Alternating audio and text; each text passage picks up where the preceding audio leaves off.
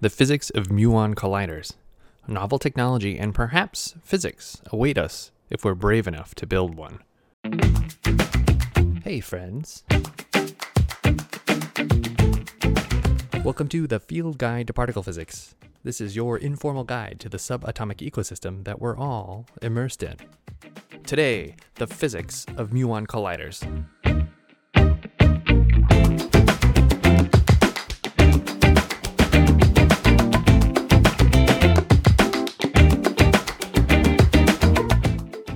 Last time, we contrasted the performance of lepton and hadron colliders.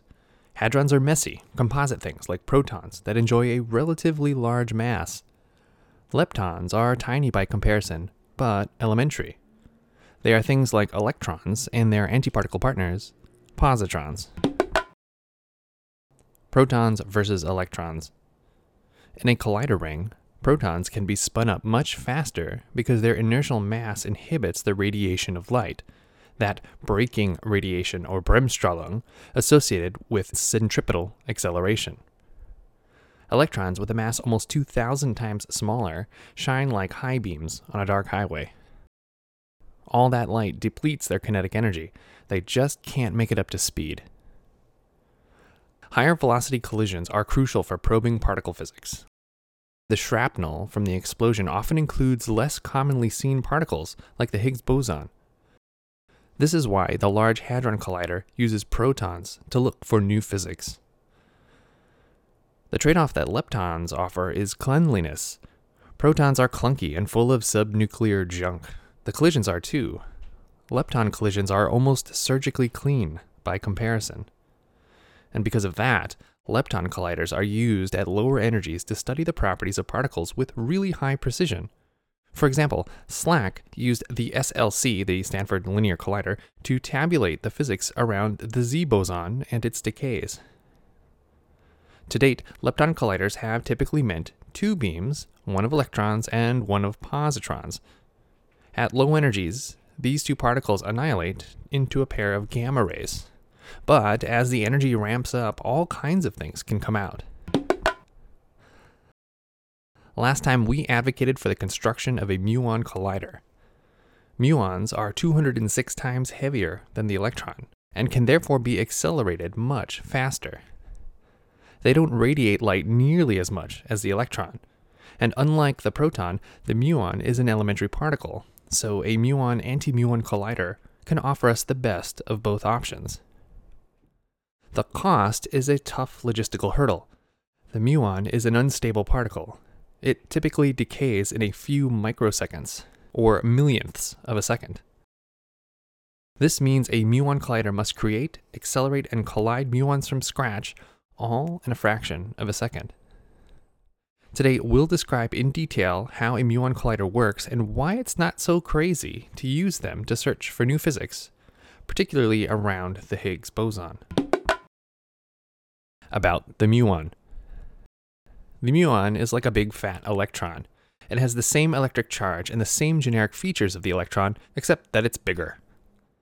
Thanks to the persistent impingement of cosmic rays from outer space on our upper atmosphere, muons are a common particle to find here on Earth.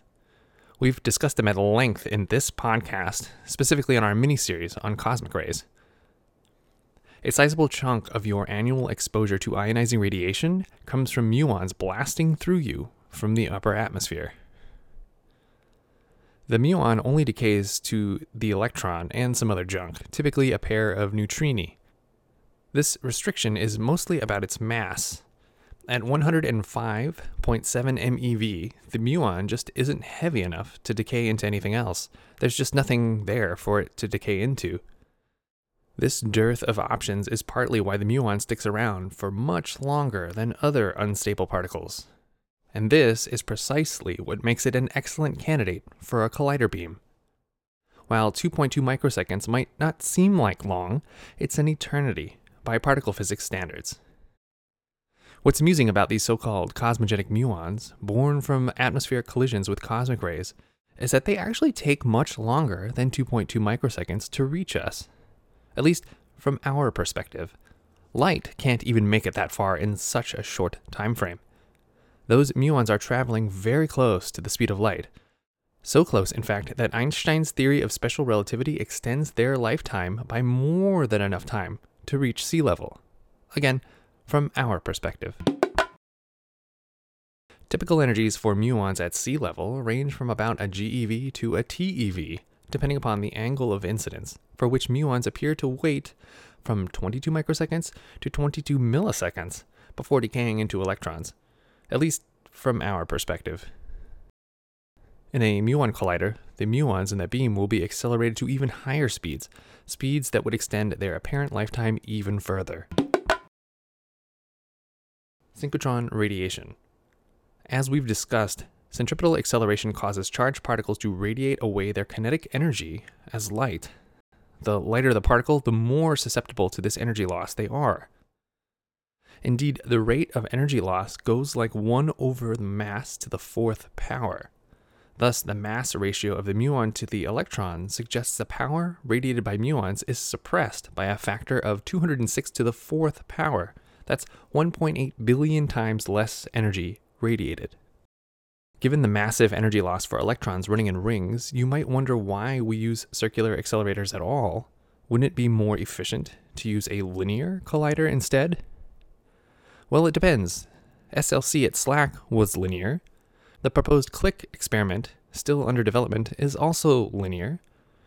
The trouble with linear colliders is that the accelerated particles can only pass each accelerating radiofrequency cavity once on their way to the collision. Circular colliders can use those accelerators multiple times by passing them through the loop multiple times. The LHC at CERN has 16 acceleration points, 16 radio frequency cavity sites around its 27 kilometer ring, giving it ample opportunities for particle acceleration.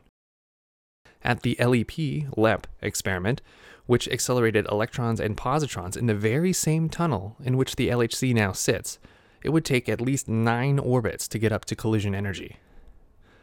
Given that the tunnel is 27 kilometers in circumference, the required linear tunnel size would be close to the distance from Geneva to Milan.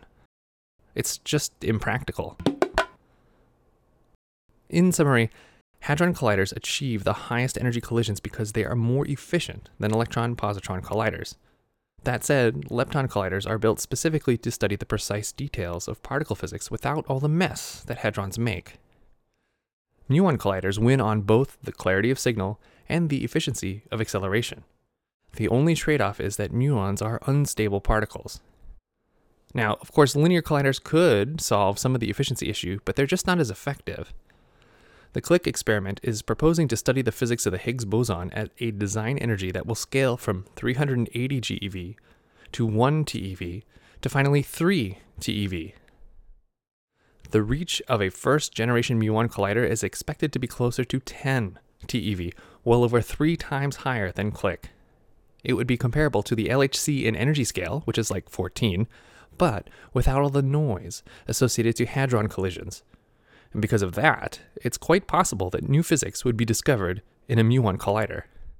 So again, we should really build a muon collider. Tell your friends. And thanks for listening.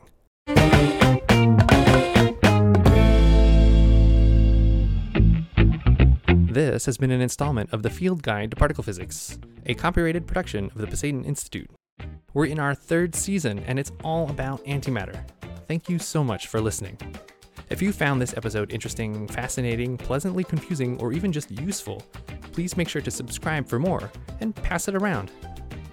For a full free online copy of the field guide, please visit our website at pasayten.org or follow the Pasayten Institute on Instagram. At the Pasayten Institute, we are on a mission to build and share physics knowledge without barriers. Come learn with us.